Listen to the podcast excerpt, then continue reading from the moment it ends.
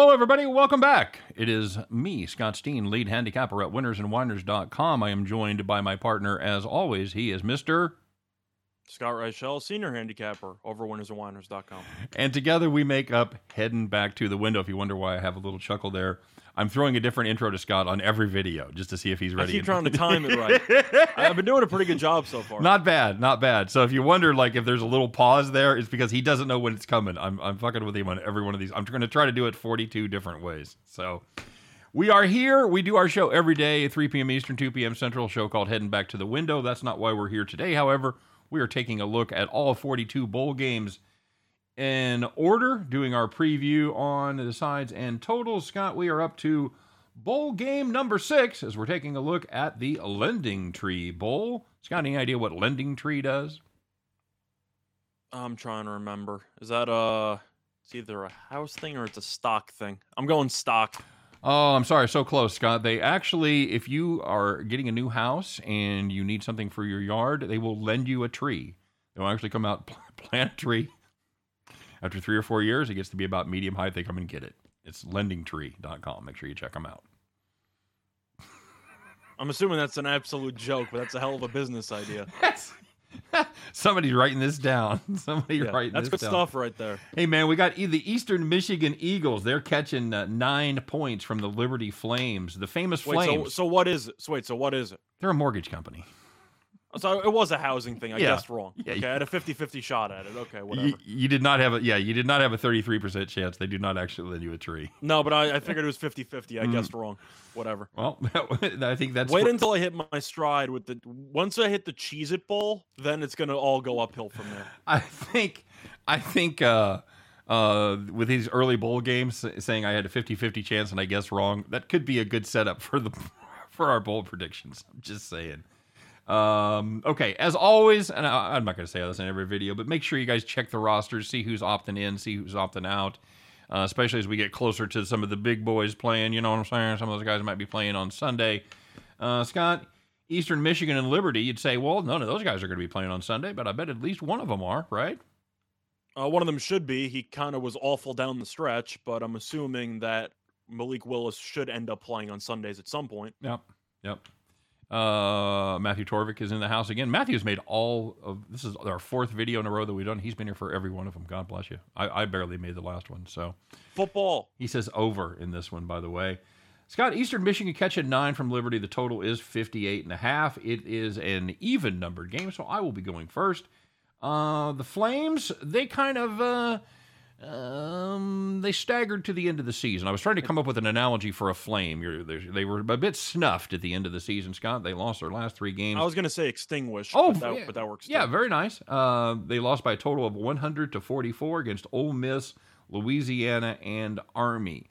They may have had the worst loss of any D1 team of the year, as they lost to Louisiana Monroe as a 32.5-point chalk, lost to them by 3 outright. The problem with Liberty, they can't hold on to the football, Scott. In those last 3 games that we talked about, they turned the ball over 11 times. They gave up 18 turnovers in their last 8 games. Now, the Eagles, they don't force a ton of takeaways, but when they do get 2 or more, they are 5-0 on the season. This could be a very likely spot to catch a couple of turnovers. Eastern Michigan, they are consistent. They hate the run. They can't run. They can't stop the run. They are, but they do not shoot themselves in the foot as far as penalties goes. They're number 1 in the nation in fewest penalties. But if these Eagles team can't run, Scott, they can't win. However, you might be able to run against the Flames because they gave up 189 rushing yards per game over their last 5.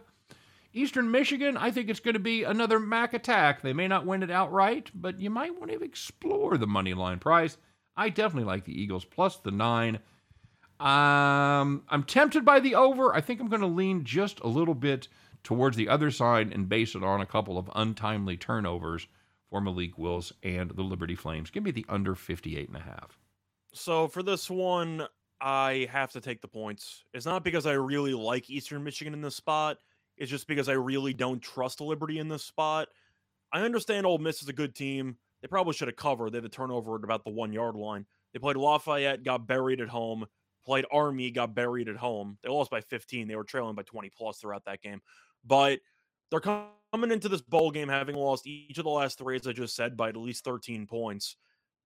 I don't know how much stock you buy into how teams finish the regular season, but I feel like it's really difficult for college kids to fully circle the wagon when your team was supposed to have a nice sequel year following the breakout year you had last time out.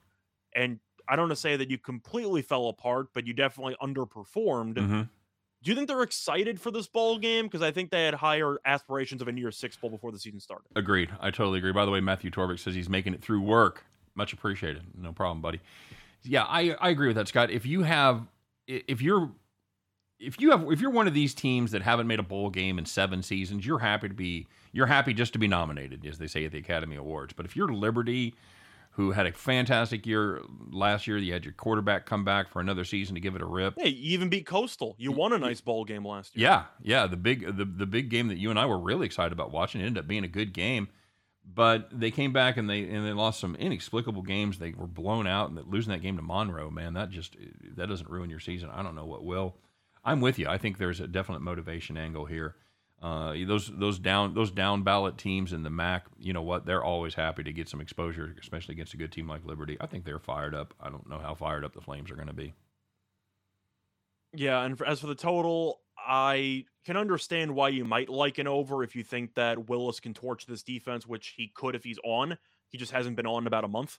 And the one time he has really been on a month or so was against UMass, and either one of us could be on for that matchup. Mm-hmm. But Eastern Michigan is a team that has been okay, I'd say, in the MAC. They haven't been an amazing team. They lost to the teams that were better than them, but mostly took care of business against teams that were worse than them.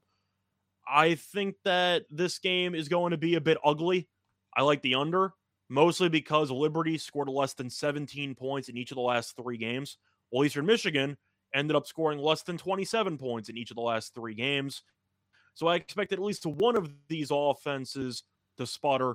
Give me the under, but I do think that this spread does seem a little bit high for a team to lay when they've lost 3 straight games entering the bowl game.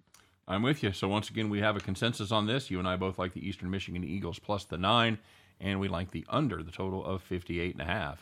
So make sure that you stop by and put your plays in the comment section. Who do you like? What's your side? What's your total? We'll tally them up. We'll put out a consensus before the game and see how everybody ends up doing. So that's going to do it for bowl game number 6, the Lending Tree Bowl.